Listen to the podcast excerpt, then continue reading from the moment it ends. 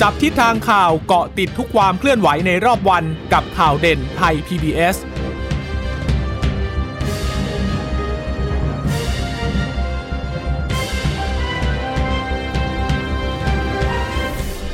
วัสดีค่ะ ต้อนรับสู่ข่าวเด่นไทย PBS นะคะ พบกันเป็นประจำทุกวันจันทร์ถึงศุกร์บ่ายๆ แบบนี้ค่ะ อัปเดตข้อมูลข่าวสารที่เกิดขึ้นในรอบวันนะคะ เช่นเคยกับดิฉันจีราชาตาเอี่ยมรัศมี วันนี้อาจจะเหงานิดนึงอยู่คนเดียวนะคะ เพราะว่าคุณพึ่งนภาก็ติดภารกิจนะคะ ในวันจันทร์นี้ ส่วนคุณชนชยนันที่ทุกทีเราก็จะมาพูดคุยกันทุกวันจันทร์เนี่ย วันนี้ถึงคิวฉีดวัคซีนเข็ม 2 แล้ว ก็เลยต้องไปนั่งรอฉีดวัคซีนกันก่อนนะคะ วันนี้ก็เลยมาคนเดียวฉายเดี่ยวไปก่อน แต่ว่าเดี๋ยวในช่วงต่างประเทศ คุณสวรักษ์เข้ามานะ เจอหน้าเจอตากันละ แล้วก็พูดคุยกันแล้วว่า เดี๋ยวก็คงเข้ามาเหมือนเดิมนะคะ วันนี้ยังคงต้องติดตามในเรื่องของ สถานการณ์โควิดกันอยู่นะคะ เพราะว่าวันนี้สบคก็มีการถแถลงคือ ถ้าดูจากเนื้อหาสาระเนี่ย เป็นการเตรียมการก่อนที่จะเริ่มคลายล็อกในวันที่ 1 กันยายนเป็นต้นไปนะคะ ทีนี้เนี่ย เออก็ต้อง คือถึงจะคลายล็อกแล้วก็ยังคงมีมาตรการที่จะต้องติดตามบังคับใช้กันอยู่นะคะ เพียงแต่ว่าสิ่งสำคัญที่มันจะต้องมาดูแลกันเนี่ย นั่นก็คือจะทำยังไงให้เมื่อคลายล็อกไปแล้วจะประคับประคองตัวเลข ไม่ให้กลับไปพุ่งสูงขึ้นอีกนะ ก็เลยยังมีเรื่องของการออกมาตรการตามมา คือก่อนหน้านี้เนี่ยเราได้เห็นแล้วแหละว่าทางกระทรวงสาธารณาสุข ก็มีการออก วางมาตรการที่เรียกว่า COVID free setting ออกมา คือจะบังคับกับเรื่องของ COVID environment นั่นก็คือสถานที่นะคะที่ทางต่างๆ ที่จะเริ่มเปิดกิจการกิจกรรมเนี่ย จะต้องระบายอากาศสะดวก มีการจัดวางมาตรการต่างๆ ให้เข้มข้นนะคะ แล้วก็ที่สำคัญคือในเรื่องของ โควิด personal ก็คือในแง่ของผู้ให้บริการหรือว่าพนักงาน แล้วก็ในแง่ของผู้รับบริการหรือว่าลูกค้าเนี่ยเขาก็จะมีข้อกำหนดในเรื่องของการฉีดวัคซีน 2 เข็ม หรือว่าการตรวจ ATK บ้างตรวจ RT-PCR บ้าง แต่ว่าตรงนี้เนี่ยต้องไปดูในรายละเอียดของแต่ละจังหวัดนะคุณผู้ฟัง เพราะว่าไม่ได้มีการบังคับใช้ คือคือแนวทางอะ่ะมีออกมา แต่ในขั้นตอนการปฏิบัติทุกคนเข้าใจตรงกันแหละว่า มันเป็นความความพยายามในแง่ของผู้ที่ออกนโยบายอะนะทางกระทรวงสาธารณาสุขก็คงพยายามที่สุดที่ที่จะให้ลดความเสี่ยงให้ได้มากที่สุดไม่ให้เกิดการแพร่เชื้อซ้ำก็เลยออกนโยบาย ออกแนวทางมาประมาณนี้ลักษณะนี้แต่ว่าในทางปฏิบัติหรือว่าในในโลกของความเป็นจริงอะมันทำได้ยากมากเลยคุณผู้ฟัง คือ อย่างน้อยๆอะฉีดวัคซีนสองเข็ม เข็มที่สองเนี่ยไทยร่วมใจพื้นที่กรุงเทพมหานครที่เป็นพื้นที่ที่มีการฉีดวัคซีนได้กว้างขวางที่สุดเนี่ยเข็มที่สองโดยหลักการโดยจริง ๆ แล้วนะ เพิ่งจะเริ่มฉีดกันวันนี้ค่ะ ดังนั้นก็ค่อยๆ ทยอยกันไป ไม่ได้หมายความว่าวันที่หนึ่งปุ๊บจะมีคนที่สามารถใช้บริการกิจการกิจกรรมต่าง ๆ ได้เต็มที่เลยกลุ่มที่ จะได้สองเข็มแล้วจริง ๆ คือกลุ่มที่ฉีดซีโนแวคคุณผู้ฟังจะมีอยู่ประมาณ 3 ล้านกว่าคนเท่านั้นเอง ที่บอกว่าเข็มสองไปแล้ว 6 ล้านคนเนี่ยค่ะ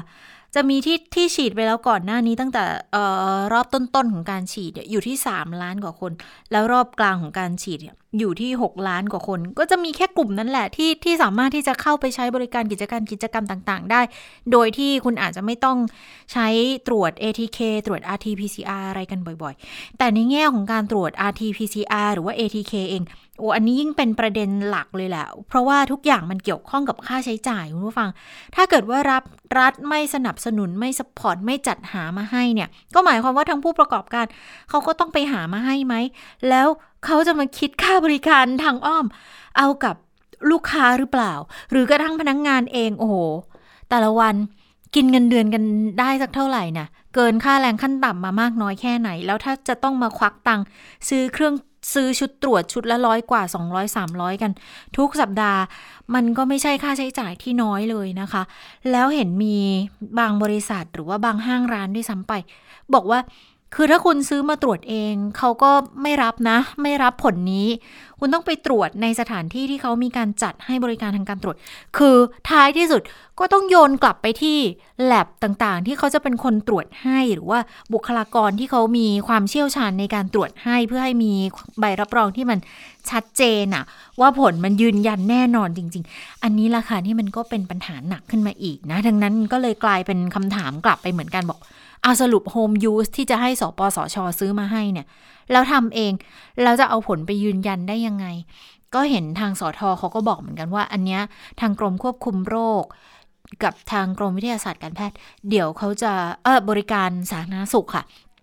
เดี๋ยวเขาจะต้องวางแนวทางออกมาว่า ถ้าคุณทำโฮมยูสผลแบบไหนถึงเอาไปใช้ยืนยันได้ คือมันจะตามมาทีหลังนั่นหมายความว่าไอกระบวนการทั้งหมดเนี่ยมันก็ยังเริ่มต้นไม่ได้ เพียงแต่ว่ามันอาจจะวางเอาไว้เพื่อเตรียมพร้อมในกรณีที่ต่อไปในอนาคตเนี่ยเราจะต้องอยู่กับโควิดแล้ว ซึ่งทางสบคจริง ๆ เขาก็มีการพูดออกมาแล้วนะคะว่าจะต้องอยู่ในลักษณะของอยู่ร่วมกับโควิดนะคะแล้วมาตรการต่างๆ เดี๋ยวจะค่อย ๆทำไปมันมีอยู่ 10 ข้อด้วยกันในจับตาสถานการณ์ก็นำเสนอไปละล็อตหนึ่งนะ ก็เอาเป็นว่าเข้าใจตรงกันแล้วกันตั้งแต่วันที่1เนี่ยเป็นต้นไปกิจการกิจกรรมไหนจะเปิด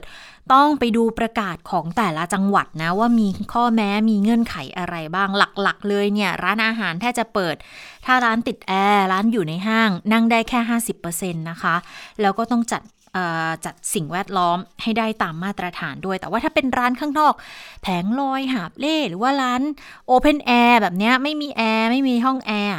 ก็ได้ 75%เลยคุณนั่งได้ แต่ว่าคุณก็อาจจะต้องเข้มงวดในเรื่องของมาตรการต่างๆอะทีนี้มาดูการแถลงของศบค.วันนี้ แนวโน้มในการพบผู้ติดเชื้อเพิ่มขึ้น อันนี้ ก็ดูถ้าดูแบบนี้แนวโน้มดีค่ะ เพราะว่า จะลดลงมาเรื่อยๆนะ อยู่ที่ 15,972 คนถ้าเทียบกับสักช่วงเมื่ออสัปดาห์ก่อนหน้านู้นที่ 20,000 20,000 มาตลอดเนี่ย มันก็นับว่าเป็นแนวโน้มขาลงมาเรื่อยๆนะคะ ก็ก็ดูแล้วก็เป็นแนวโน้มที่น่าพึงพอใจ แต่จะบอกว่าเป็นแนวโน้มดีได้ไหม คุณผู้ฟังหมื่นห้าก็ยังไม่ใช่ตัวเลขที่ระบบสาธารณาสุขจะรองรับได้อย่างมีประสิทธิภาพยังคงเกินประสิทธิภาพอยู่ ดังนั้น ก็เท่ากับว่ามันยังทรงตัวในระดับสูง ซึ่งหมายความว่าเราก็ยังไม่สามารถที่จะปล่อยวางในเรื่องของมาตรการเฝ้าระวังมาตรการดูแลตัวเอง DMHTTI พวก DMHTT พวกเนี้ยไม่สามารถที่จะละวางได้เลยนะคะ แล้วสิ่งหนึ่งที่หน่วยงานที่เกี่ยวข้องเขาพูดมาอันนี้เนี่ย อันนี้เห็นด้วยร้อยเปอร์เซ็นต์เลยนะ คือ คิดว่าคนรอบข้างเราติดโควิดแล้ว เราจะได้ป้องกันตัวแบบสูงสุด ซึ่งอันนี้มันมันเป็นแนวคิดในเชิงจิตวิทยาค่ะ มันทำให้เราไม่กาดตกได้ดีจริง ๆ นะ แต่ถ้าในอีกมุมมองหนึ่งเขาก็บอกว่า เอาก็ตรวจน้อยลงหรือเปล่าล่ะทำให้จำนวนผู้ติดเชื้อรายใหม่เนี่ยน้อยลง จริง ๆ วันนี้เนี่ย ในรายการจับตาสถานการณ์ค่ะ พูดคุยกับคุณนิมิตเทียนอุดม คุณนิมิตเนี่ยเป็นผู้ประสานงานในการตรวจโควิดด้วยนะ แล้วก็เป็นหนึ่งในคณะกรรมการของทางสปสช ด้วยนะคะ คุณคุณนิมิตให้มุมมองอย่างนี้คือมองว่าจะมองว่าตรวจน้อยผลที่ติดเชื้อมันก็เลยลดลงไปด้วย มันก็มองได้แหละ แต่ว่าก็ควรจะมองในอีกแง่หนึ่งว่า การตรวจจะมากจะน้อย มันก็เป็นการช่วยตัดตอนได้นะ คือในลักษณะนี้ค่ะ การตรวจคัดกรอง พอเราตรวจตรวจมาก เจอเยอะก็จริง แต่พอเจอเยอะเจอคนที่ป่วยเราเราตัดเขาออกจากวงจรการระบาด คือหมายความว่าเอาเขาไปกักตัว จะเป็น home isolation หรือว่าจะเป็น community isolation หรือว่าเข้าสู่ระบบการรักษาพยาบาลไปเลยเนี่ย ก็จะลดอัตราการแพร่เชื้อได้ คุณนิมิตให้ข้อมูลแบบนี้หนึ่งคนเนี่ยสามารถแพร่กระจายเชื้อได้ถึง 8 คนด้วยกัน ดังนั้นถ้าเราตัดความเสี่ยงไปได้หนึ่งคน ก็อนุมานได้ว่าจะมีคนที่ปลอดภัยเพิ่มมากขึ้นอีก 8 คนด้วยหรือไม่ อันนี้เนี่ยมันจะเป็นแนวโน้มที่ อาจจะเป็นส่วนหนึ่งนะคะที่ส่งผลมาให้เรื่องของการพบผู้ติดเชื้อรายใหม่เนี่ยเขาลดลงตามไปด้วยนะ ที่มันจะสะท้อนมาจนถึงณจุดนี้นะแต่ว่าถ้าไปดูตัวเลขการตรวจเนี่ยมันก็ดูแล้วมันก็ค่อนข้างน้อยจริง ๆ คือถ้าจากข้อมูลค่ะ ATK ตั้งแต่เพิ่งจะนำเข้ามาใช้นะคือถ้าถ้าเกิดถอยไปสักประมาณเดือนพฤษภาคมเป็นต้นมาจนถึงเนี่ยประมาณพฤษภามีนาเมษามิถุนา กรกฎาที่เขาเก็บข้อมูลมาจะหยุดที่กรกฎาก็ประมาณ 3-4 เดือน RT-PCR จะได้แค่ 4 0 0แสนกว่าไม่แตะ5 0 0แสนนะ แล้วช่วงกรกฎาเป็นต้นมาเริ่มมี ATK เข้ามาเพิ่มมากขึ้น เอามาใช้ตรวจได้เพิ่มมากขึ้น ATK เนี่ยตรวจไปได้ประมาณแสนสี่เท่านั้นค่ะ ดังนั้นรวมตัวเลตัวเลขการตรวจทั้งหมดเนี่ยทั้ง ATK ทั้ง RCPT RT-PCR เลยนะ จะได้รวมตัวเลขการตรวจเชิงรุก อันนี้หมายถึงเชิงรุกนะคะ ไม่ได้ไม่ได้หมายถึงในกรณีที่เดินเข้ามาตรวจตามสถานพยาบาลนะ ตรวจเชิงรุกก็จะอยู่แค่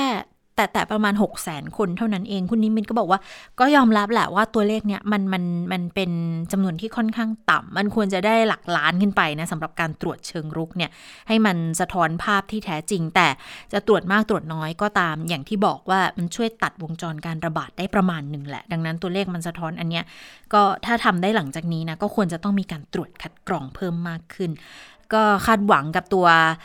ATK ที่ที่สปสช จัดซื้อผ่านทางอพอนะคะ เห็นว่าบ่ายสามนี่แหละที่เขาจะลงนาม เพื่อที่จะสั่งซื้อมานะของเลือผูเนี่ยนะคะ ก็น่าจะช่วยได้อีกประมาณหนึ่งนะแล้วถ้าตัวเลขมันเพิ่มมากขึ้นก็ก็ต้องยอมรับอะว่ามันเป็นสถานการณ์ข้อเท็จจริงที่สะท้อนให้เห็นอยู่นะคะ ตอนนี้ประเทศไทยเรามีผู้ติดเชื้อสะสมแล้ว1ล้าน1แสน9หมื่นกับอีก 63 คน แต่แนวโน้มในการรักษาหายป่วยเพิ่มขึ้น เอวันนี้ทำได้ไม่ค่อยดีเท่าไหร่ ติดเชื้อรายใหม่เนี่ยหมื่นห้าเก้าร้อยใช่ไหมคะ แต่ว่าหายป่วยเพิ่มก็ยังเยอะกว่านะ ก็อยู่ที่หมื่นเจ็ดแต่ว่าไม่ถึงสองหมื่นอย่างที่เราเคยทำได้นะคะ สะสมที่รักษาหายสะสมแล้วก็จะอยู่ที่ 1 ล้านกับอีก 2,000 กว่าคนกำลังรักษาอยู่อีก 170,000 กว่าคนค่ะ ในจำนวนนี้เนี่ยอยู่ในโรงพยาบาลถึง 14,700 กับอีก 3 คน อยู่โรงพยาบาลสนามอีก 161,434 คน ผู้ป่วยอาการหนักจะยังอยู่ที่ 5,058 คนถือว่าสูงอยู่นะคะ ใส่เครื่องช่วยหายใจก็ยังเยอะอยู่อีก 1,062 คนทีนี้ตัวเลขที่น่ากังวลมากคือเสียชีวิต เรายืนหลัก 200 มาต่อเนื่องกันหลายวันแล้วและยังไม่มีแนวโน้มที่มันจะลงไปอยู่ที่หลักร้อยเหมือนที่เคยทำได้มาก่อนหน้านี้ เหมือนที่เคยเกิดขึ้นก่อนหน้านี้เลยนะ เสียชีวิตเพิ่ม ณวันนี้นะคะเอ่อ256 คน รวมเสียชีวิตแล้ว 11,399 คนค่ะ ทีนี้เนี่ยถ้ามาดูคนที่เสียชีวิตนะคะ 260 เอ่อขออภัย 256 คนเนี่ยนะคะ ก็จะเป็นผู้ชายเสีย 137 คน เป็นผู้หญิงเสีย 119 คนค่ะ เป็นคนไทย 240 เป็นเมียนมา 14 คน อังกฤษอีกหนึ่งค่ากลางของ มีไม่ระบุอีกหนึ่งด้วยดิฉันก็ไม่แน่ใจเหมือนกันว่าที่ไม่ระบุสัญชาติของผู้เสียชีวิตเนี่ยอาจจะเกิดจากอะไรนะคะ แต่ว่าค่ากลางของผู้เสียชีวิตจะอยู่ที่ 69 ปี แต่อายุน้อยที่สุดที่เสียชีวิตในรอบ 24 ชั่วโมงเนี่ยก็คือ 16 ปีนะคะ มากที่สุดเนี่ย 98 ปีนะคะ จังหวัดที่เสียชีวิตเยอะที่สุดยังเป็นกรุงเทพมหานคร 79 รองลงมาก็จะเป็นชนบุรี 20 สมุทรสาคร 18ปทุม 17 สมุทรปราการ 16 ลบบุรี 11 เยอะทีเดียวนะ แล้วก็จะมีนครปฐมสระบุรีจังหวัดละ 10 ค่ะ จะมีตากสิงห์บุรีอยุธยาจังหวัดละ 6 สุพรรณอีก 5 แล้วก็นอกนั้นก็กระจายไปในภูมิภาคต่างๆ ก็ค่อนข้างเยอะเหมือนกันนะ อันนี้เนี่ยมันถือเป็นความเสี่ยงที่เราจะต้องรองรับให้ได้ค่ะ ปัจจัยเสี่ยงที่จะทำให้เสียชีวิตยังคงเป็นความดันโลหิตสูงเบาหวานไขมันในเลือดสูง แต่ว่า 21 คนไม่มีประวัติโรคเรื้อรังนะคะ แล้วก็ตั้งครรภ์อีกหนึ่งคนเเสียชีวิตที่บ้านอีกหนึ่งคน กลุ่มตั้งครรภ์เนี่ย ยังคงเป็นอัตราเป็นเป็นกลุ่มที่สบคแสดงความกังวลต่อเนื่องเลยนะ มีตั้งแต่วันศุกร์แล้ว แล้วก็ต่อเนื่องมาจนถึงวันนี้ก็ยังคงแสดงความกังวลกับกลุ่มหญิงตั้งครรภ์อยู่ เพราะว่าถ้าเสียชีวิตหนึ่งนั่นหมายความว่า อาจจะเสียไปถึงสองคือคุณแม่แล้วก็ลูกในครรภ์หรือจะเป็นความน่าสะเทือนใจตรงที่ถ้าอายุคันมากเนี่ยผ่าเอาลูกออกมาได้ ลูกอาจจะไม่ไม่มีคุณแม่อยู่ด้วย ถ้าเกิดว่าไม่สามารถประคองอาการแล้วก็รักษาคุณแม่ให้กลับสู่หายจากอาการป่วยได้ หรือในอีกกรณีถ้าอายุคันยังน้อยเนี่ยแพทย์อาจจะต้องเลือกถึงขั้นที่ ยุติการตั้งครรภ์ไปก่อน เพื่อรักษาชีวิตคุณแม่ อันนี้เป็นความสะเทือนใจที่แพทย์ สูตินารีแพทย์ แพทย์ทำคลอดหลาย ๆ คนต้องเจอแล้วนะคะ เป็นเรื่องจริงที่เกิดขึ้นแล้วในประเทศไทย แล้วกลุ่มหญิงตั้งครรภ์อัตราการฉีดวัคซีนยังน้อยอยู่ ตอนนี้เนี่ยพยายามรณรงค์การ 608 เนี่ยนะ ยังได้แค่ 7.5%เอง คืออยู่ที่ 37,000 กว่าคนจาก 500,000 คนเท่านั้นเอง แล้วนับตั้งแต่ 1 เมษาถึง 28 สิงหาค่ะ หญิงตั้งครรภ์ติดเชื้อและ2,542 เสียชีวิต 68 คนคุณผู้ฟัง คือสาเหตุก็เป็นเพราะอย่างที่เราเคยคุยให้ฟังอะเนาะว่าด้วยสรีระที่เปลี่ยนไปมันทำให้ถ้าเกิดติดเชื้อแล้วเนี่ยมันมีความยากในการที่จะดูแลรักษาอาการอย่างสมมุติเวลาถ้าเกิดคนที่ไม่ได้ตั้งครรภ์น่ะเชื้อลงปอดยังพอนอนคว่ำเพื่อให้การ ออกซิเจนเนี่ยมันเข้าไปในปอดได้ดีขึ้น แต่คุณแม่ตั้งครรภ์ทำแบบนั้นไม่ได้คุณผู้ฟัง นอนคว่ำก็ทับน้องสิ ทับลูกในคันน่ะ แล้วจะจะทำยังไงล่ะ แล้วพอคันใหญ่ขึ้นนะคะก็จะไปเบียดพื้นที่ปอด ปอดก็ยกขึ้นมาอีก ดังนั้นหายใจก็ไม่ค่อยสะดวกเป็นทุนเดิมอยู่แล้วนะ แล้วถ้าเกิดเจอเชื้อในระบบทางเดินหายใจแบบนี้อีกเนี่ย มันยิ่งทำให้ความซับซ้อนของโรคเนี่ยเพิ่มมากขึ้น คุณแม่หลายคน น้ำหนักเยอะ น้ำหนักเยอะมันก็เป็นความเสี่ยงเพิ่มขึ้นอีกนะ หลายคนมีภาวะเบาหวานช่วงตั้งครรภ์อันนี้ก็ยิ่งเสี่ยงเข้าไปอีก ดังนั้นก็เลยเป็นความจำเป็นที่พยายามรณรงค์ให้คุณแม่ตั้งครรภ์12 สัปดาห์ขึ้นไปเนี่ย มาฉีดวัคซีนให้ได้เยอะที่สุดนะคะ ไม่ใช่แค่คุณแม่นะ มีทารกติดเชื้ออีก 134 แล้วเสียชีวิตทั้ง 24 คนนะสำหรับทารกเนี่ยนะคะ แล้วจำนวนเพิ่มสูงขึ้นเรื่อยๆ ด้วยในช่วงของการติดเชื้อเดือนมิถุนาถึงสิงหาคมเป็นต้นมา คือตัวโรคมันอาจจะไม่ได้แรงขึ้นหรืออะไรหรอก เพียงแต่ว่ามันแพร่ไปได้ง่ายขึ้นไงดังนั้นแพร่ง่ายแพร่เยอะ ดังนั้นจำนวนของหญิงตั้งครรภ์ที่ติดเชื้อก็เลยเพิ่มสูงขึ้นนั่นเองนะคะ 10 อันดับ จังหวัดที่มีคนติดเชื้อสูงที่สุดใน 30 สิงหาคม ก็ยังคงเป็นกรุงเทพมหานครอยู่ 3,771 คน แต่ว่าตัวเลขนี้ลดลงมาค่อนข้างมากแล้วเหมือนกันนะคะ สมุทรปราการอีก 1,055 สมุทรสาคร 966 โอ้ทำได้ตามที่ผู้ว่าวางเป้าเอาไว้เลยนะ ก่อนที่จะไปรับ ตำแหน่งพ่อเมืองอ่างทองแทนสมุทรสาครแล้วนะคะ 966 ไม่ถึง 1,000 ละ ราชบุรี 779 ค่ะ ชนบุรี 749 ระยองอีก 518 นะ นอกจากนั้นก็จะเป็นนครราชสีมา ยุทธยา บุรีรัมย์ นนทบุรีนะคะ ก็จะอยู่ที่หลัก 400 ถึง 300 ก็ยังเยอะอยู่แหละเพียงแต่ว่าก็แนวโน้มทิศทางมันเริ่มที่จะดีขึ้นนะคะ ประเทศไทยติดเชื้อสะสมตอนนี้ขยับขึ้นมาอยู่อันดับที่ 29 แล้วนะ 1ล้าน1แสน9หมื่นกับอีก 63 คนด้วยกัน ทีนี้กันยายนเนี่ยจะเริ่มเข้าสู่การผ่อนคลายกิจการกิจกรรมอีกครั้งหนึ่งละ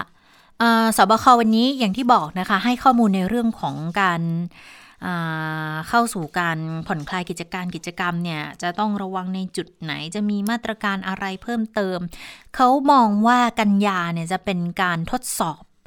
สู่ new normal คือหลังจากนี้เราจะต้องอยู่กับโควิดแล้วคือมันค่อนข้างชัดเจนแล้วว่าจะต้องกลายเป็นเชื้อประจำถิ่นจะอาจจะเป็นเชื้อที่ค่อนข้างหนักไง ดังนั้นก็ต้องใช้ชีวิตแบบวิถี new normal นะคะ ตามที่จะมีการประกาศใช้ตั้งเริ่มตั้งแต่ 1 กันยายนเป็นต้นไปเนี่ยนะอออย่างเช่นเรื่องของการห้ามจัดกิจกรรมที่มีความเสี่ยงต่อการแพร่โรค การขออนุญาตจัดกิจกรรมต่างๆ ยังต้องใช้ต่อนะคะ พื้นที่คุมเข้มสีแดงเนี่ยรวมกันได้ไม่เกิน 25 คนเท่านั้นเอง แล้วทีนี้สบคเขามอบหมายกระทรวงสาธารณาสุขและหน่วยงานที่เกี่ยวข้องเตรียมมาตรการต่างๆ ที่จะประกาศออกมาภายหลัง คือป้องกันเชื้อแบบครอบจักรวาลนะคะ แล้วก็ประเมินผลใน 1 เดือน ก็คือกันยายนเนี่ยทั้งเดือนจะมีการประเมินผลอยู่ตลอด เคอร์ฟิวยังคงเดิมสามทุ่มถึงตีสี่แล้วก็ยังคงมาตรการทำงานที่บ้านอีก 14 วัน ไปจนถึง 14 กันยายนโรงเรียนอาคารสถานที่ สามารถใช้ในการสอบการสอนการอบรมได้แต่ ยังต้องไปปรึกษากับกระทรวงศึกษาธิการ ทุกอย่างให้เป็นไปตามมาตรการป้องกันโควิด -19 ยังต้องขอคณะกรรมการควบคุมโรคติดต่อ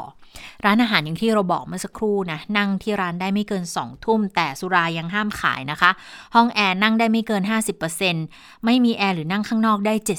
75%ห้างสรรพสินค้าเปิดได้แต่ต้องมีมาตรการต่างๆนะคะ ร้านเสริมความงาม ร้านเสริมสวยตัดผม เปิดได้แต่ว่าต้องนัดหมายไม่ให้ไปแออัดกันในร้าน ร้านนวดเปิดได้เฉพาะนวดเท้า ตลาดนัดเปิดได้ถึงสองทุ่มเผื่อเวลาให้เดินทางกลับบ้านกันด้วยนะคะเดินทางข้ามจังหวัดออกจากสีแดงเข้มไปได้ แต่เน้นว่าไปเท่าที่จำเป็น สายการบินก็ไปได้เหมือนกัน แต่ต้องมีมาตรการอย่างพวกจำกัดผู้โดยสารที่ 75%ด้วยกันนะคะ ทีนี้เนี่ยรัฐมนตรี สาธารณาสุขและรองนายกอย่างคุณอนุทินนะก็พูดเหมือนกันบอกว่า คือเราผ่อนคลายมาตรการแล้วเนี่ยก็ยังคงต้องไม่ชะล่าใจเด็ดขาดนะคะ ยังต้องทำตามมาตรการป้องกันโรคแบบครอบจักรวาลนะคะ ส่วนการอภิปรายคุณอนุทินก็บอกเหมือนกันว่าเตรียมข้อมูลอยู่ แต่ยืนยันว่าทุกอย่างเนี่ยทำตามหลักฐานวิชาการ การบริหารสถานการณ์ตามสิ่งที่เกิดขึ้นจริง ที่มันเปลี่ยนแปลงอยู่ตลอดนะคะ ส่วนทางด้านของ สำนักเลขาธิการนายกรัฐมนตรี มันก็ล้อไปกับการผ่อนคลายกิจการกิจกรรมนะ คือก่อนหน้านี้เนี่ยเขาไม่ให้ผู้สื่อข่าวเข้าไปทำข่าวในพื้นที่ทำเนียบรัฐบาล เพราะว่าการระบาดของโควิดนี่แหละ แล้วพอมีการผ่อนคลายกิจการกิจกรรมเขาออกมาบอกแล้ว บอกว่าให้สื่อเข้าทำเนียบได้แล้วนะคะ 1 กันยายนนี้เป็นต้นไป ส่วนวันนี้มีการประชุมคอรมอด้วยค่ะ เพราะว่าพรุ่งนี้เนี่ยจะมีการอภิปรายไม่ไว้วางใจนะวันนี้ก็เลยมีการประชุมคอรมอใช้เวลาค่อนข้างสั้น2ชั่วโมงครึ่งประชุมเสร็จแล้ว เบื้องต้นเนี่ยก็มีรายงานบอกว่าจะมีการฉีดวัคซีนเพิ่มเติมนะคะกันยาถึงธันวาคมแล้ว แล้วไฟเซอร์จะเข้ามาประมาณ 30 ล้านโดสในช่วงเวลาดังกล่าวด้วยนะคะ ส่วนทางสปนค่ะ ทางสำนักนายกรัฐมนตรี คือผู้สื่อข่าวเข้าทำเนียบได้แล้ว แต่ว่าสปนยังให้คงเรื่องของการ work from home อยู่ ไปจนถึงวันที่ 14 กันยายนนี้เลยนะคะ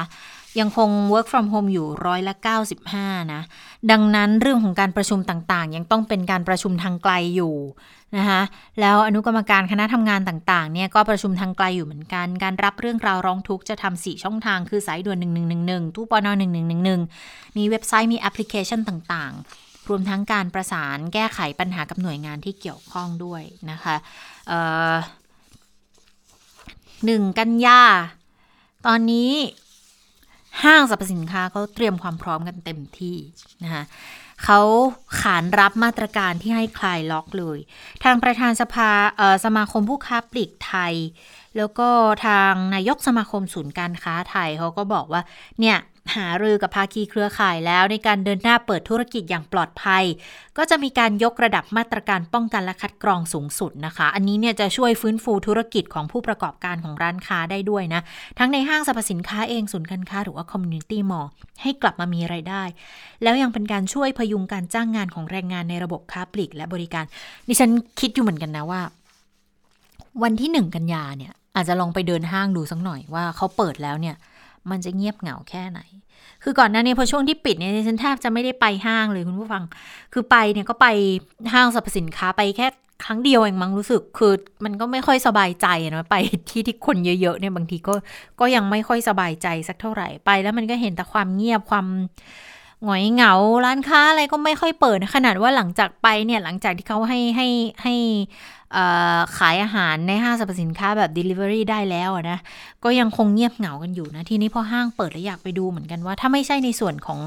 ห้างสรรพสินค้าที่รายใหญ่ ๆ ที่เขาพอจะยืนระยะกันอยู่ได้เนี่ย ส่วนที่เป็นเปิดให้ให้เช่าพื้นที่อะค้าปลีก เขาจะมีใครยังมีแรงกลับมาได้สักแค่ไหนกันเนาะ ราะว่าปิดไปพักใหญ่แบบนี้เนี่ย คือหลายธุรกิจก็ต้องยอมรับว่าเงินเขาต้องหมุนเวียนกันอยู่ตลอดทุกเดือนทุกเดือนพอปิดไป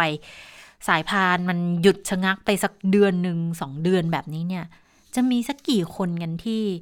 สักกี่ธุรกิจที่เขาจะยืนระยะแล้วกลับมาเปิดได้แบบนี้นะ ต้องดูเหมือนกันว่า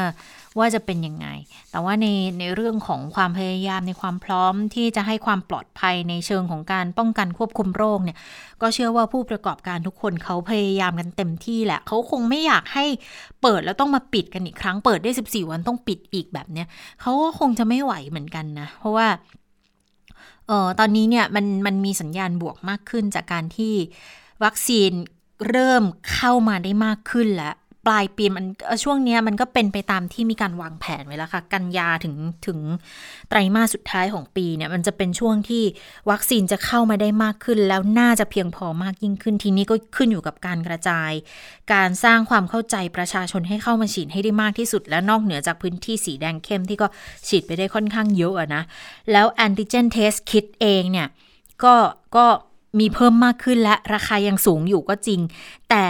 ในระยะต่อไปถ้าเข้ามาเพิ่มมากขึ้นนะ ก็คาดหวังกันว่ามันจะ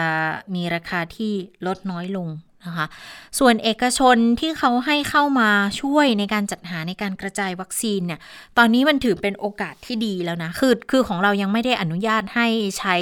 ในการทั่วไปก็จริงนะคะสำหรับวัคซีนที่จะเปิดให้เอกชนนำเข้ามาได้เต็มที่เนี่ยนะ แต่ว่ามันเป็นแนวโน้มที่ดีที่ตอนนี้เนี่ย FDA สหรัฐเขาให้ไฟเซอร์ใช้ได้แบบ เป็นการทั่วไปแล้วใช่ไหมคะ ทีนี้ก็เหลือกับทางไฟเซอร์แหละจะเข้ายื่นเอกสารกับออยถ้าได้เร็วช้าแค่ไหน ถ้าได้เร็วออยเขาบอกว่าก็ประมาณ 30 วันน่ะเขาก็อนุมัติให้ได้ เพราะตอนนี้คือการใช้งานจำนวนของผู้ใช้งานค่อนข้างเยอะแล้วนะ ก็ถ้าเกิดเชื่อว่าถ้าถ้าไฟเซอร์เปิดปุ๊บเนี่ย ตัวอื่นๆ ก็คงจะตามมาในภายหลังนะ เพราะตอนนี้มีหลายเจ้าหลายยี่ห้อเหมือนกันนะคะ ที่เขาฉีดได้ในปริมาณที่ เยอะแล้วแบบนี้เนี่ยการกระจายมันก็จะทำได้ดีขึ้น ATK เอกชนจัดหามาได้ แล้วก็ถ้ามาได้ในราคาที่ถูกลง ก็น่าจะช่วยในการคัดกรองได้ดีขึ้นในอีกระดับหนึ่งนะ ก็ยังคงเหลือเรื่องของการเข้าระบบในการกักตัวเท่านั้นเองว่าจะสามารถทำได้เร็วช้าได้ได้แค่ไหนได้ทันกับจำนวนของคนที่ swab แล้วเขาติดเชื้อเพิ่มหรือเปล่า นะคะ ทางสมาคมผู้ค้าปลีกและสภาศูนย์การสมาคมศูนย์การค้า เขามองงี้ค่ะเขาวางหลักเกณฑ์งี้ ห้างสรรพสินค้าศูนย์การค้า community mall เปิดได้ทุกแผนกค่ะ แต่ปิด 2 ทุ่มนะ กิจกรรมที่มากเกินกว่า 25 คนเขาไม่จัดค่ะร้านอาหารเขาก็มีเงื่อนไขตามที่กำหนดมาเลย ร้านที่อยู่นอกอาคารหรือว่าอยู่ในอาคารแต่ไม่มีเครื่องปรับอากาศ แล้วพื้นที่โอโถงโล่งเนี้ยนะ ก็ นั่งได้เลย 75%ของจำนวนที่นั่งปกติ ทีนี้ถ้าร้านปรับมีห้องแอร์อยู่ในห้องแอร์ก็นั่งได้ 50%สุราก็ยังไม่ให้ขาย ร้านเสริมสวยให้บริการได้แต่ละคนไม่เกิน 1 ชั่วโมงค่ะ แล้วทุกคนต้องนัดหมาย ร้านนวดก็ได้เฉพาะเท้าคลินิกเสริมความงาม ให้จำหน่ายแค่สินค้าเท่านั้น อันนี้ตามมาตรการของทางสบคนะ ส่วนกลุ่มที่ยังไม่เปิดก็จะมี สถาบันกวดวิชาโรงภาพยนตร์อันนี้ยังปิดยาวเลยค่ะ สปาก็ยังไม่ให้เปิดค่ะสวนสนุกสวนน้ำยังเปิดไม่ได้ฟิตเนสห้องออกกำลังกายสระว่ายน้ำก็ยังเปิดไม่ได้ห้องประชุมห้องจัดเลี้ยงยังไม่ได้เหมือนกันนะคะ แล้วผู้ให้บริการเนี่ยต้องประเมินตัวเองผ่านไทยสต็อปโควิดนะคะห้างร้านต่างๆ ค่ะหนึ่งกันยาขอให้ขึ้นอยู่กับความพร้อมของผู้ประกอบการร้านค้าแต่ละรายเป็นหลักว่าจะเปิดหรือไม่เปิด แล้วถ้าเกิดว่าแต่ละจังหวัดเขามีประกาศอะไรที่นอกเหนือเนี่ยให้ยึดตามประกาศหลักของแต่ละจังหวัดนั้นๆนะคะ ก็คล้ายๆกับที่เราบอกกันไปว่าเราจะไปใช้บริการเลยเนี่ยดูตามประกาศของจังหวัดของตัวเองก่อนนะคะ ว่าเขาจะมีมาตรการอะไรเพิ่มเติมด้วยหรือไม่ สายการบินขานรับแล้วนะคะหนึ่งกันยายนนี้เขาจะให้เดินทางข้ามจังหวัดได้ ก็มีหลายสายการบินแหละที่เริ่มมา เตรียมพร้อมให้บริการเฟสแรกนะคะแอร์เอเชียเขาบอกว่าเขาจะเริ่มบิน 3 กันยา แล้วก็จะมีพร้อมโปรโมชั่นลด 30%ค่ะ 28 สิงหานี้เขาก็จะประกาศมาแล้วเขาประกาศมาแล้ว ลดไม่ยั้งทุกที่นั่งเตรียมรับกลับมาเปิดบิน 3 กันยานี้ ลดทันที 30%ลดทุกวันไม่เว้นวันหยุดราชการวันหยุดนักขัตฤกษ์ใครอยากจะเดินทางจองได้เลยนะคะ ทีนี้เนี่ยในเรื่องของเงื่อนไขต่างๆนะคะ ทาง อองค์การการบินพลเรือนแห่งประเทศไทยเขาก็เตรียมมาแล้วค่ะ ก่อนเดินทาง ตรวจสอบมาตรการปลายทางก่อนว่าเขาจะ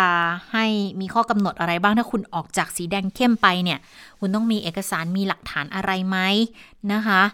แล้วก็ต้องดูล่วงหน้าสามวันนะ เผื่อว่ามีการเปลี่ยนแปลงหรือไม่อย่างไร แล้วระหว่างเดินทางคุณต้องแจ้งความจำเป็นในการเดินทางผ่านทางเว็บไซต์ด้วยนะคะ แล้วก็ต้องปฏิบัติตาม มาตรการ DMH TTA ส่วนเวลาอยู่ปลายทางก็ต้องทำตามคำสั่งและให้ความร่วมมือกับเจ้าหน้าที่จังหวัดปลายทางเหมือนกัน แล้วก็ต้องสังเกตอาการตัวเองตลอดเวลาที่อยู่จังหวัดปลายทาง รถทัวร์เองก็พร้อมเปิดเดินรถทุกเส้นทางนะคะ อย่างบริษัทนครชัยแอร์เขาออกมาบอกแล้วว่า เดี๋ยวหนึ่งกันยาค่ะ เขาเตรียมที่จะเปิดให้บริการทุกเส้นทางเลย ครอบคลุมทั้งภาคสายอีสานสายเหนือสายตะวันออกเลย หลังจากที่คลายล็อกแล้ว แต่ว่าจำกัดจำนวน รถหนึ่งคันให้นั่งได้ไม่เกิน 75%ของจำนวนที่นั่งให้มากที่สุดนะคะ แล้วเปิดจองตั๋วล่วงหน้า 3 วันก่อนเดินทางนะสำรองที่นั่งได้ทุกช่องทางด้วยเช่นเดียวกันสำหรับมาตรการค่ะ ก็ทำตามมาตรการของทางภาครัฐให้ไว้อย่างเข้มข้นเลยนะ ผู้โดยสารต้องสวมหน้ากากอนามัยบนรถตลอดเวลา งดรับประทานอาหารบนรถโดยสารไม่อนุญาตให้นำอาหารขึ้นมารับประทานบนรถนะคะแล้วก็สายที่เขาเดินทางยาวๆเขาจะมีจุดพักรถตรงนั้นแหละถึงจะรับประทานอาหารได้นะคะ แล้วจุดพักเนี่ยบางทีเขาต้องปรับ ให้สอดคล้องกับช่วงเวลาเคอร์ฟิวด้วยนะคะ ใครที่เดินทางหลังเที่ยว 17นาฬิกา30 นาทีเนี่ย ขอให้มาก่อนรถออกอย่างน้อย 15 นาที เพื่อรับประทานอาหารก่อนขึ้นรถเลยนะคะ อืม อีกหลายจังหวัดเขาก็เตรียมความพร้อมแล้วเช่นเดียวกันนะ ทีนี้มันมีอยู่เรื่องหนึ่งคุณผู้ฟังน่าสนใจอยู่เหมือนกัน มีกรณีที่มีคนไปยื่นฟ้องนายกรัฐมนตรี บอกว่าปฏิบัติหน้าที่ไม่ชอบ บริหารโควิดผิดพลาดทำให้เกิดความเสียหายนะคะ เป็นการยื่นกับศาลอาญาคดีทุจริต และประพฤติมิชอบกลาง ก็ปรากฏว่าศาลนัดอ่านคำสั่งชั้นตรวจฟ้องในคดีหมายเลขดำที่ 117ทับ2564 ที่คุณสุกัญญาวงศรีแสงอุทัยวงศรีแสงสุอุทัยกับพวกอีก 8 คนยื่นฟ้องนายกรัฐมนตรีนี่แหละค่ะ ในการผิดพลาดทำให้สถานการณ์โควิด ระบาดแล้วก็ทำให้เกิดความเสียหายอย่างรุนแรงเนี่ยนะคะ บอกว่าศาลพิจารณาเบื้องต้นค่ะ เห็นว่าทั้ง 8 เนี่ย ยื่นฟ้องนายกรัฐมนตรี ผิดประมวลกฎหมายอาญามาตรา 157 และเว้นการปฏิบัติหน้าที่กับ 165 นะคะแต่ว่าด้วยความที่ตำแหน่งของนายกค่ะ เป็นผู้ดำรงตำแหน่งทางการเมือง บัญญัติให้ศาลฎีกาแผนกคดีอาญาของผู้ดำรงตำแหน่งทางการเมืองมีอำนาจในการพิจารณาคดีที่มีมูลเหตุแห่งคดี เป็นการกล่าวหาว่า ปฏิบัติหน้าที่ขัดหรือแย้งต่อบทบัญญัติของกฎหมายหรือเปล่า มันมีปัญหาอยู่ว่าคดีนี้ค่ะอำนาจการพิจารณาของศาลพิของศาลอาญาคดีทุจริตประพฤติมิชอบกลางหรือเปล่า ดังนั้นเห็นควรให้ส่งให้ประธานศาลอุทธรณ์วินิจฉัย ว่าคดีนี้อยู่ในเขตอำนาจของศาลหรือไม่นะคะ โอ้นัดฟังอีกทีนู่นเลยค่ะ พฤศจิกายนวันที่ 15 พฤศจิกาเวลา 9 นาฬิกากว่าจะได้รู้ว่าศาลอาญาคดีทุจริตจะรับฟ้องไหม หรือว่าต้องไปเป็นเขตอำนาจของศาลอาญาของผู้ดำรงตำแหน่งทางการเมืองนะคะเอามาดูเรื่อง ATK กันบ้างค่ะ ATK เนี่ยก็ยังคงเป็นประเด็นกันอยู่ว่าถ้าซื้อมาตรวจเองแล้วถ้าเป็นบวกเนี่ยจะทำยังไง Facebook ของโฆษกกทม ก็ได้ โพสต์ข้อความเอาไว้ อันนี้เป็นเป็น Facebook ส่วนตัวของของคุณเอิร์ธนะคะคุณเอิร์ธร้อยตำรวจเอกพงศกรขวัญเมือง บอกว่าการใช้ ATK เพื่อตรวจหาเชื้อโควิด -19 เนี่ยหลายคนตรวจเชื้อด้วยตัวเอง ถ้าผลบวกแล้วจะทำยังไงต้องโทรหาใครต้องไปที่ไหนค่ะ ก็เลยมีคำแนะนำแบบนี้ ถ้าตรวจเองผลเป็นบวกนะคะ ให้ติดต่อเข้ารับการรักษาคือโทรสายด่วน 2 ปสช 1330 กด 14 หรือว่า 2 ก็คือโทรสายด่วนโควิดเขตทั้ง 50 เขต 3 คือลงทะเบียนทางเว็บไซต์ www http crmsup ค่ะ nhso.go.th หรือว่าเข้าไลน์ก็ได้ line at bkk covid 19 connect นะคะอันนี้ก็จะเป็นการติดต่อได้ แล้วถ้าเขาประเมินแล้วเป็นสีเขียวเนี่ยก็ก็อยู่บ้านได้เลยเป็น home isolation ได้ แต่ถ้าใครไม่สะดวกอยู่บ้าน ก็ต้องไปอยู่อยู่ที่ศูนย์พักคอย ก็รอการส่งตัวในโรงพยาบาลสนามต่อหรือว่า hospitel ต่อ หรือว่าโรงพยาบาลหลัก ถ้าเกิดว่าคุณมีอาการหนักมากยิ่งขึ้นนะคะ ทีนี้ ระหว่างกักตัวที่บ้านจะตรวจ RT-PCR ซ้ำทำได้ค่ะ แต่ว่าต้องจองคิวตรวจล่วงหน้าตามลิงก์ ก็มีการแปะลิงก์ให้ พอทราบผลติดเชื้อนะคะ เจ้าหน้าที่เขาจะประเมินอาการให้ว่าเขียวเหลืองแดงเข้ารับการรักษา ถ้าเขียวก็คืออยู่ที่บ้าน หมอ พยาบาลก็จะดูแลอาการผ่านระบบทางไกลส่งยาส่งอาหาร ส่งอุปกรณ์ไปให้นะคะถ้าเกิดว่าเขียวแต่ โฮมไอโซเลชันไม่ได้ หรือเป็นผู้ป่วยสีเหลืองเลยเนี่ย อันนี้ต้องแจ้งศูนย์เอราวันเลย 1669 หรือว่าสายด่วนเขตสายด่วนโควิดเขต 50 เขต เจ้าหน้าที่จะส่งรถมารับเพื่อเข้าศูนย์พักคอย หรือว่าเข้าโรงพยาบาลสนามเข้าฮอสพิทอลต่อไป แต่ถ้าประเมินแล้วเป็นแดงค่ะ 1669 เลยค่ะ อันนี้ต้องเข้าโรงพยาบาลเท่านั้น ถ้าตัวเองติดเชื้ออันดับแรกก่อนคือแยกตัวก่อนค่ะ แยกมากักตัวก่อนตามความสะดวกเพื่อป้องกันไม่ให้แพร่เชื้อด้วยนะ อันนี้มันก็เป็นขั้นตอนที่แนะนำกันมาโดยตลอดนะว่า น่าจะเป็นในแบบนี้แหละแต่วันนี้ทางปฏิบัติเราก็ไม่แน่ใจเหมือนกันเนาะว่าสามารถที่จะช่วยเหลือดูแลได้ได้มากน้อยแค่ไหนนะคะ เมื่อเช้านี้คุณพัทรพรตันงามไปที่ศูนย์บริการ One Stop Service แห่งใหม่ที่เปิดก็คือที่สนามกีฬาทูปเตมี ตรงนี้เนี่ยถ้าไปมีทั้งการคัดกรองมีทั้งการฉีดวัคซีน แล้วถ้าคัดกรองมาใครเป็นสีเขียวก็สามารถที่จะรอเพื่อที่เข้า RT-PCR ตรงนั้นได้เลยนะคะ แล้วเขามีเอ็กซเรย์บริการให้ด้วยรู้สึก ถ้าถ้าจำไม่ผิดยังมีโรงพยาบาลสนามอยู่ตรงนั้นด้วยนะ คือถือว่าเป็น one stop service แล้วจ่ายยาให้ได้ด้วยณจุดนั้นนะคะ ทีนี้เนี่ยเขาก็ด้วยความที่มีการตรวจคัดกรองให้ฟรีโดยเครื่อง ATK ก่อนเนี่ยนะคะหลายๆ คน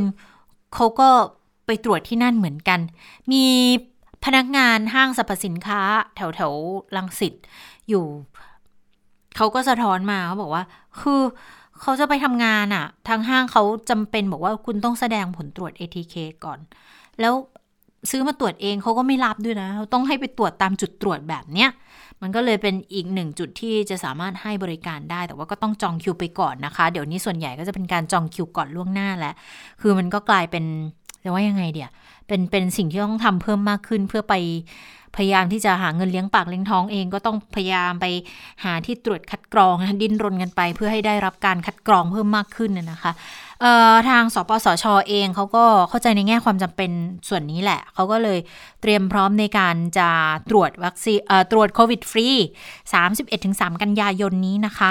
ร่วมมือกับทางคณะเทคนิคการแพทย์มหาวิทยาลัยมหิดล แล้วก็มูลนิธิหลักประกันสุขภาพไทยด้วยนะคะเขาจะให้บริการกับทางกลุ่มผู้ประกอบวิชาชีพภาคบริการค่ะ กลุ่มร้านอาหารก็ได้ พนักงงานเสิร์ฟกุ๊ก พนักงงานขายร้านนวดร้านตัดผมร้านเสริมสวยต่างๆ หรือว่าประชาชนกลุ่มเสี่ยงมาตรวจได้เลยนะ ทั้งคนไทยแรงงานข้ามชาติได้ด้วยนะคะ ATK รู้ผลในครึ่งชั่วโมงเลย พร้อมใบรับรองการตรวจเลยตรงนี้แหละของสำคัญนะ ใบรับรองการตรวจแล้วส่วนใหญ่เขาต้องแบบทุกสัปดาห์ด้วยนะ ตรวจหนึ่งครั้งก็ทำงานได้หนึ่งสัปดาห์ถ้าเกิดหาที่ตรวจใหม่ไม่ได้ก็ลำบากแล้วทีเนี้ย อ่าก็จะเป็นอีกจุดหนึ่งที่สามารถไปได้ค่ะ อันนี้ตรวจที่อาคาร B ศูนย์อาคารจอดรถชั้น 4 อาคาร B นะคะศูนย์ราชการเฉลิมพระเกียรติแจ้งวัฒนะ ได้วันละ 1,500 ราย นัดหมายกันก่อนนะคะ ลองไปตรวจสอบดูว่าจะเข้าไปนัดหมายได้ตรงไหนอะไรยังไงบ้างนะคะอะมาดูกรณีของ พุ่มกับโจ้นะวันนี้ดูเงียบๆยังไงไม่รู้แต่ว่าทางโรงพยาบาลสวรรค์ประชารักษ์ออกถแถลงการฉบับที่สองแล้วค่ะ แจ้งเหตุออกหนังสือรับรองการตาย ของผู้ที่เสียชีวิตจากกรณีของผู้กำกับโจ้นะคะโรงพยาบาลสวรรค์ประชารักษ์ออกถแถลงการเรื่องการออกหนังสือรับรองการตาย กรณีสันนิษฐานว่าพิษจากสารแอมเฟตามีน อันนี้เป็นฉบับที่ 2 ค่ะ บอกว่าทางโรงพยาบาลเนี่ยดำเนินการตรวจสอบข้อเท็จจริงแล้ว ขอชี้แจงเพิ่มเติมก็คือ 1. ผู้เสียชีวิตได้รับส่งผู้เสียชีวิตมีการส่งตัวมาจากโรงพยาบาลเอกชน มาโรงพยาบาลสวรรค์ประชารักษ์วันที่ 5 เวลา 19นาฬิกา20 นาทีอาการตอนนั้นไม่รู้สึกตัว ใส่ท่อช่วยหายใจ และได้รับการทำ CPR มาหนึ่งครั้ง ประวัติการเจ็บป่วยที่ได้จากใบส่งตัวของโรงพยาบาลเอกชน และตำรวจที่นำส่ง ก็เป็นประวัติที่ได้มานะคะแล้วก็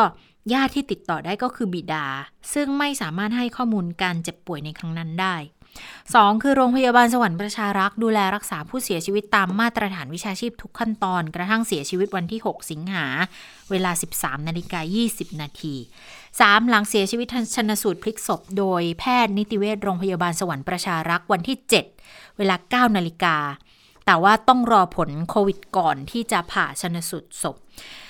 เบื้องต้นการตรวจคัดกรองปัสสาวะ พบสารเม็ดแอมเฟตามีน และก็สารแอมเฟตามีนค่ะ ก็เลยลงสาเหตุการเสียชีวิตเบื้องต้นในหนังสือรับรองการเสียชีวิตว่าสันนิษฐานว่า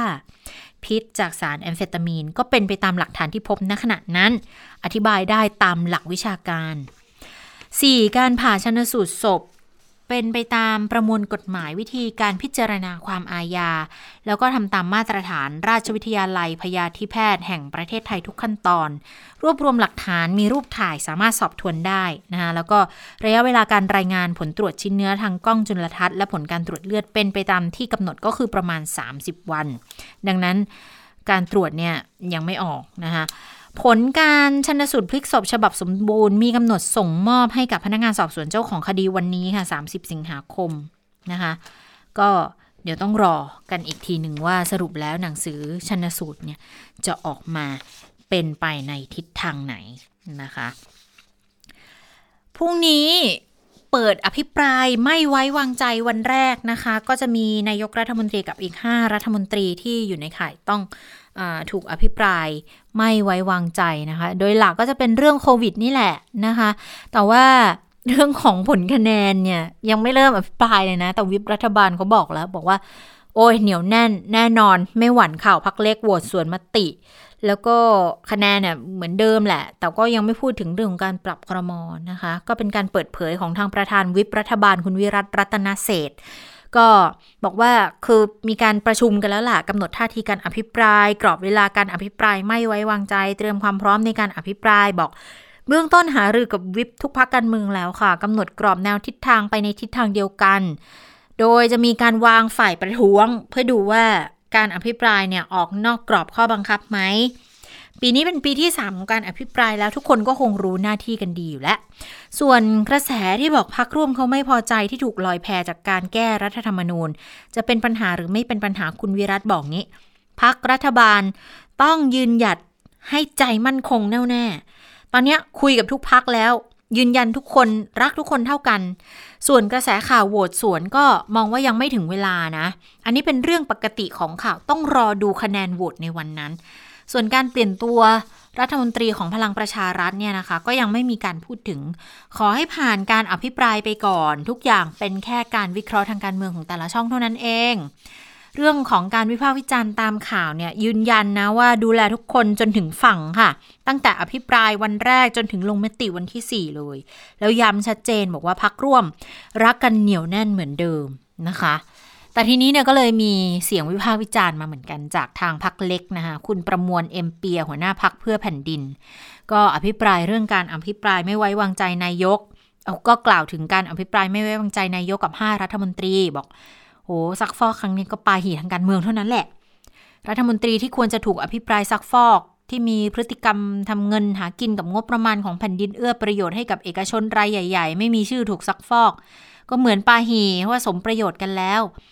แค่ศึกซักฟอกชิงอำนาจกันในพักการเมืองใหญ่ที่รอเสียบการขึ้นตำแหน่งเสนาบดีในกระทรวงหลักที่ตั้งเป้าไว้ แม้แต่ฝ่ายค้านบางพักก็ส่อมวยล้มไม่เอาจริง ตัวอย่างก็อย่างการแก้ไขรัฐธรรมนูญเพิ่มเติมก็มาแฉกันเอง บอกหัวกันของสามพักพักใหญ่จากฝ่ายรัฐบาลกับฝ่ายค้านบางพัก แก้รัฐธรรมนูญให้พรรคตัวเองได้ประโยชน์วางลบชื่อพรรคการเมืองขนาดเล็ก ๆ ออกไปจากสารบบการเมืองไทย ทั้งที่พรรคเล็กบางพรรคเนี่ยเขาตั้งขึ้นเขามีอุดมการมีแนวคิดในทางปฏิบัติที่ดี ที่จะทำงานทางการเมืองให้ประชาชนอยู่ดีมีสุข ก็มองในแง่บอกว่า นักการเมืองสูงมากอยู่ในตำแหน่งแล้วก็อยู่ในอำนาจแล้วก็ลืมตัวค่ะหลงในอำนาจ เสพอยู่บนกองทุกข์ของประชาชน คิดจะใหญ่มีอำนาจบารมีเพิ่มจนลืมคำสัญญาที่ให้ไว้กับประชาชน โดยเฉพาะข้าราชการและประชาชน ก็มองว่าเมื่อไหร่จะหูตาสว่าง เมื่อไหร่นักการเมืองจะ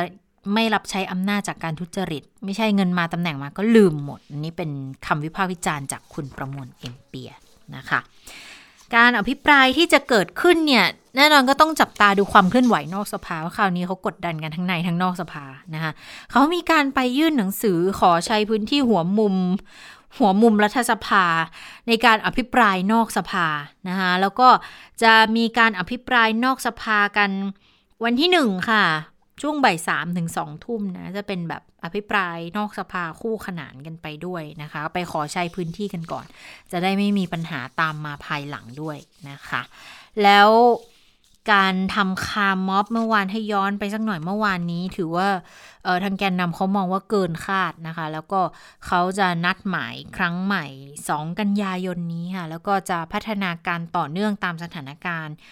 วัดกันในช่วงอภิปรายไม่ไว้วางใจเลย ว่าสสทั้งฝ่ายค้านและรัฐบาลเนี่ยจะเลือกประชาชน หรือว่าจะแบกนายกรัฐมนตรีบนความเสียหายของประชาชนนะคะ ก็เลยนัดหมายกันละวันที่สองแต่ยังไม่บอกนะว่าจะมีวิธีการ หรือว่าจะยกระดับอะไรยังไงกันบ้างนะคะเอาวันนี้ไปต่างประเทศกันเร็วนิดนึงกันแล้วกันนี่ฉันพูดมา เสียงแหบเสียงแห้งแล้ว คุณสาวรักษ์มาแล้วนะคะ ไปติดตามที่อัฟกานิสถานดูแล้วสถานการณ์ไม่ค่อยดีเท่าไหร่นะคะสวัสดีคุณผู้ฟังสวัสดีคุณจิรชาตาดิฉันมั่นใจวันนี้คุณผู้ฟังต้องอยากเจอฉันเร็ว เพราะว่ามันมีข่าวร้อนหลายเรื่องน่าติดตามค่ะโดยเฉพาะเรื่องของพายุเฮอริเคนไอดาอ่าคือโอ้โห คือพูดกันมาตั้งแต่ช่วงปลายสัปดาห์ที่แล้วว่านี่จะเป็นพายุที่รุนแรงที่สุดในรอบร้อยกว่าปีอืมขึ้นอยู่กับใครพูดนะคะ อย่างบางบางบางผู้ว่าการรัฐพูดว่านี่ร้อยเจ็ดรุนแรงที่สุด ในรอบร้อยเจ็ดสิบปีร้อยเจ็ดสิบปีอืมโจไบเดนเนี่ยประธานาธิบดีสหรัฐบอกนี่รุนแรงที่สุดในรอบร้อยสี่สิบปี ก็ทำให้ห่างกันเยอะนะระวังกันนะคะว่า พอพัดขึ้นฝั่งแล้วเนี่ยจะสร้างความเสียหายแค่ไหนนะคะค่ะก็เมื่อวานนี้นะคะ ตามเวลาในสหรัฐอเมริกาค่ะ พายุเฮอริเคนไอดานั้นพัดถล่มเอ่อที่เขาเรียกว่าเมืองพอร์ตโฟชองนะคะ ในนิวส์ออร์ลีนรัฐหลุยเซียนาของสหรัฐ ก็ตอนที่พายุพัดขึ้นฝั่งเนี่ย ความรุนแรงระดับ 4 จากทั้งหมด 5 ระดับอืมนะคะก็คือรองสูงสุดนั่นแหละนะคะ ก็ส่งผลให้มีเอ่อกระแสเรียกว่าอะไรลมกระโชกแรงนะคะ แล้วก็มีฝนตกหนัก แต่ โชคดีอย่างหนึ่งว่าอเมริกาในรอบนี้เนี่ยเขาเตรียมความพร้อมดีมาก แล้วจะต้องเอ่อเรียกว่าเป็นผลพลอยได้จากพายุเฮอริเคนแคทรีนาที่ถล่มนิวส์ออร์ลีนเมื่อ 16 ปีก่อน ตอนนั้นเนี่ยหายนะเลยนะคะอืมบอกได้เลยหายนะ 16 ปีก่อนเนี่ย แล้วเวลามันปีมัน 16 ปีตรงกันพอดีคือ 23 สิงหาคมปี 2005 เป็นวันที่เฮอริเคนแคทรีนาพัดถล่ม นิวออร์ลีนนะคะตอนนั้นเสียชีวิตถึง 1,800 คน แล้วทำให้ทางการเนี่ยทุ่มเงินสร้างเขื่อนกันน้ำท่วม และเหตุผลหนึ่งที่ทำให้พายุเฮอริเคนไอดาในรอบนี้เนี่ยแม้จะรุนแรงแต่ความเสียหายน้อยมากจนถึงตอนนี้มีผู้เสียชีวิตแค่คนเดียวเท่านั้นนะคะ ก็ต้องเออยกเครดิตให้กับเขื่อนกั้นน้ำที่สร้างมาจาก เฮอริเคนแคทรีนาเมื่อ 16 ปีก่อน แสดงว่ามีประสิทธิภาพแล้วก็ช่วยชีวิตคนได้มากจริง ๆ นะคะ ก็มีความเสียหายเกิดขึ้นนะคะ แต่ว่าเรื่องของการสูญเสียชีวิตคนเนี่ยมีแค่คนเดียวนะตอนนี้ แล้วก็ความรุนแรงของพายุค่ะ ก็ทำให้บ้านเรือนจำนวนหนึ่งนะคะ ได้รับความเสียหาย อย่างเช่นหลังคาหลุดบ้างนะคะ โครงสร้างอาคารถล่มลงมาบ้างนะคะ แล้วก็ สรุปนะคะว่านี่ก็เป็นหนึ่งในพายุที่รุนแรงมากที่สุดลูกหนึ่งแต่ว่าล่าสุดเนี่ยยังไม่มีการกำหนดแน่ชัดว่ามันรุนแรงที่สุดในรอบกี่ปีกันแน่นะคะ แล้วก็เขาบอกว่าความรุนแรงของพายุเนี่ยทำให้เอ่อประชาชนในเมืองนิวออร์ลีนเนี่ยไม่มีไฟฟ้าใช้อืมนะคะดับดับทั้งเมืองเลย เช่นเดียวกับเอ่อในแล้วก็ในส่วนอื่นของรัฐลุยเซียนาเนี่ยก็ 9 3 0 0 0 0 คนที่ไม่มีไฟฟ้าใช้นะคะ แล้วก็ส่วนผู้เสียชีวิตเนี่ย เสียชีวิตเพราะว่าโดนต้นไม้ทับนะคะต้นไม้โค่นลงมาทับอะนะคะ นั่นก็คือเรื่องความรุนแรงของพายุเฮอริเคนไอดานะคะ ก็โอเคไม่ได้รุนแรงอย่างที่เรากลัวกันนะคะ แต่มีอีพายุอีกลูกหนึ่งนะคะ เป็นพายุเฮอริเคนเหมือนกันชื่อนอร่าค่ะ แต่ลูกนี้เนี่ยพัดถล่มประเทศเอ่อพัดถล่มทางตอนกลางของเม็กซิโก ก็สร้างความเสียหายให้กับบ้านเรือแล้วก็ทรัพย์สินของประชาชนนะคะ แต่ว่า ตอนนี้พายุเนี่ยอ่อนกำลังจากเฮอริเคนเป็นพายุโซนร้อนไปแล้วค่ะ ในขณะที่ตัวเลขผู้เสียชีวิตก็มี 1 คนเท่านั้นนะคะ แล้วก็มีผู้สูญหายอีก 1 คน ทางศูนย์เฮอริเคนแห่งชาติของสหรัฐนะคะ ก็คาดว่าพายุนอร่านั้น น่าจะค่อยๆ อ่อนกำลังลงเรื่อยๆนะคะะก็ถือว่าผ่านพ้นไปแล้วสำหรับพายุเฮอริเคนสองลูกนะคะ การสูญเสียน้อยกว่าที่คิด ไปต่อที่อัฟกานิสถานค่ะ ก็แน่นอนนะคะ พรุ่งนี้ตามเวลาในประเทศไทยคือกำหนดเส้นตายวันสุดท้ายที่ทหารอเมริกันนั้นจะต้องถอนกำลังออกจากอัฟกานิสถานรวมถึงภารกิจ อพยพครั้งใหญ่เนี่ยก็จะต้องยุติลงไปด้วย แต่ว่าล่าสุดเนี่ยก็มีข่าวดีนะคะ เมื่อเรียกว่ามีประชาคมโลกนะคะ รวมทั้งหมด 100 ประเทศค่ะ เมื่อวานนี้เขาออกแถลงการร่วม เขาบอกว่า กลุ่มตอลีบานเนี่ยนะคะ รับประกันกับทั้ง 100 ประเทศนี้แล้วนะคะ ว่าจะอนุญาตให้ชาวต่างชาติ รวมถึงชาวอัฟกันที่ได้รับสิทธิ์ในการเดินทางจากทั้ง 100 ประเทศนี้ ยังสามารถเดินทางออกนอกอัฟกานิสถานได้ หลังพ้นวันที่ 31 สิงหาคมไปแล้ว ซึ่งในจำนวน 100 ประเทศเนี่ยนะคะ ก็มีทั้งอังกฤษสหรัฐอเมริกาแล้วก็ชาติอื่น ๆ รวมอยู่ด้วย ทีนี้ก็ต้องรอดูกันว่า หลัง 31 สิงหาคม ตาลิบันนั้นจะรักษาคำพูดหรือเปล่า อันนี้ประชาคมโลกก็ต้องช่วยกันจับตามองด้วยนะคะ ในขณะเดียวกันค่ะ เออคือเมื่อสัปดาห์ที่แล้วเนี่ยมันเกิดเหตุ เออเรียกว่าอะไรนะ กลุ่มรัฐอิสลามโคราซาน หรือว่ากลุ่ม ISK เนี่ยนะคะก่อเหตุระเบิดฆ่าตัวตายถึง 2 จุด ที่สนามบินในกรุงคาบู ก็เสียชีวิตไปร้อยกว่าคน ปรากฏว่า หลังจากนั้นก็มีคำเตือนว่าเดี๋ยวจะต้องเกิดเหตุการณ์โจมตีแบบนี้อีกนะคะทำให้เมื่อช่วงกลางดึกที่ผ่านมาตามเวลาในประเทศไทยนะคะ มีรายงานข่าวค่ะว่ากองกำลังของสหรัฐเนี่ยใช้โดรนไปถล่มรถยนต์คันหนึ่ง จอดอยู่ในย่านที่อยู่อาศัยของประชาชนที่อยู่ใกล้ๆกับสนามบินฮามิดคาไซในในกรุงคาบูนะคะ ก็ปรากฏว่าพอโดรนยิงถล่มเนี่ย ก็ทำให้ในรถเนี่ยมีผู้เสียชีวิต แต่ยังไม่มีการเปิดเผยว่าในรถมีผู้เสียชีวิตกี่คน แต่รายงานข่าวที่ยืนยันแล้วนะคะว่าสาเหตุของการโจมตีครั้งนี้เนี่ยเพราะว่าสหรัฐต้องการกำจัดภัยคุกคาม เนื่องจากว่าสมาชิกของกลุ่มเดิมเลยค่ะ ISK เนี่ยแหละค่ะ เตรียมก่อเหตุโจมตีสนามบินอีกครั้ง แต่ว่าอเมริการู้ข่าวนะคะ ก็เลยเอาโดรนไปถล่มก่อน ตอนนี้เนี่ย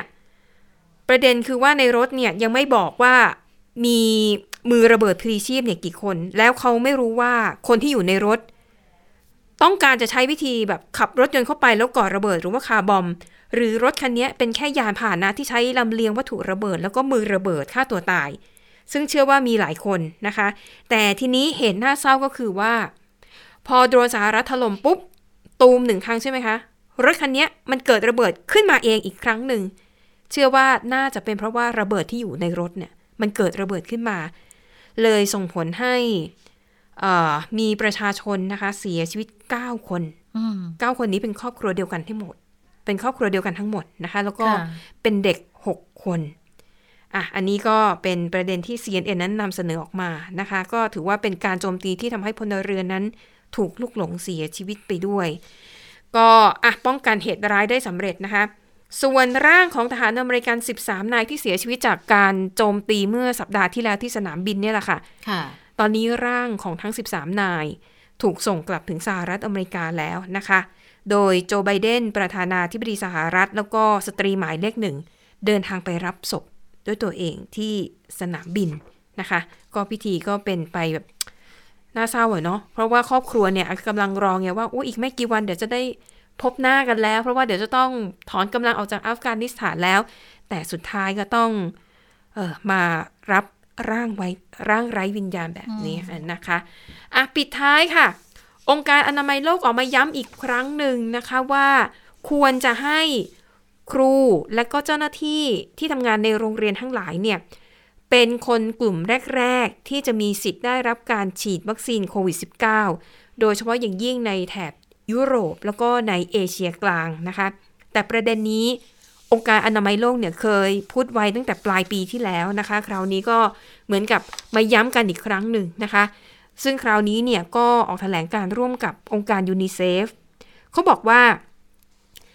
การฉีดวัคซีนให้กับครู แล้วก็เจ้าหน้าที่ในโรงเรียนเนี่ยจะเป็นหนทางที่ทำให้เด็กๆ สามารถกลับมาเรียนในชั้นเรียนได้ตามปกติ เพราะถือว่า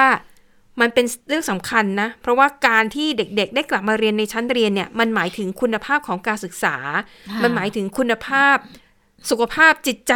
แล้วก็ทักษะการเข้าสังคมของเด็กๆนะคะ เพราะเขาบอกว่าการที่เด็กๆ ได้มาโรงเรียน ได้มาเรียนกับครู ได้มาเจอเพื่อนๆ เนี่ยทำให้เด็ก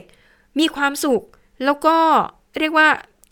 มีการพัฒนาทักษะในการเข้าสังคม แล้วก็จะใช้ชีวิตในสังคมได้อย่างเป็นปกติสุขนะคะ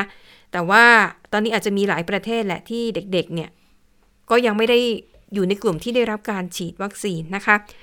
นอกจากกลุ่มคุณครูและเจ้าหน้าที่ของโรงเรียนแล้วนะคะ องค์การอนามัยโลกเนี่ยยังแนะนำว่า ควรจะให้เด็กที่อายุ 12 ปีขึ้นไป ที่มีปัญหาเรื่องของสุขภาพ ควรจะให้เด็กกลุ่มนี้เนี่ยเป็นกลุ่มแรกๆที่ได้รับการฉีดวัคซีนเช่นเดียวกัน ส่วนโรงเรียนก็มีคำแนะนำค่ะว่าควรจะต้องปรับสถานที่ให้เหมาะสม เช่น จะต้องทำให้มีการระบายอากาศที่ดีขึ้น จัดจำนวนหรือว่าปริมาณของนักเรียนในแต่ละชั้นเรียนเนี่ยให้มีขนาดเล็กลงนะคะ จัดการเว้นระยะห่างแล้วก็ควรจะมีการทดสอบตรวจสอบหาเชื้อโควิด -19 เป็นระยะระยะทั้งคุณครูเจ้าหน้าที่รวมถึงเด็กนักเรียนด้วยนะคะ เพราะว่าตอนนี้เด็กๆ คงจะอยากกลับมาเจอเพื่อนๆ กลับมาเจอคุณครูเต็มทีแล้ว เพราะว่าเรียนออนไลน์เนี่ย ไม่ไม่ไม่ค่อยสนุกที่สำคัญไม่รู้เรื่องแล้วแถมคนที่บ้านเนี่ย เหนื่อยยิ่งกว่านะคะ เห็น TikTok นะใช่ สงสารเด็กอะ่ะ เด็กก็ไม่ค่อยรู้เรื่อง แล้วพ่อแม่ผู้ปกครองก็ต้องแบบมาคอยกำกับคือกลาช่วยยเป็นช่วยสอนว่าอีกคุณแม่ต้องมาเรียนแทนอะไรอย่างเงี้ยก็มีเหมือนกันนะทำการบ้านแทนก็ทำการมีบ้านแทนลูกค่ะนเอาละค่ะ แล้วทั้งหมดคือข่าวเด่นไทย PBS วันนี้ค่ะ เราทั้งสองคนลาไปก่อน สวัสดีค่ะ สวัสดีค่ะ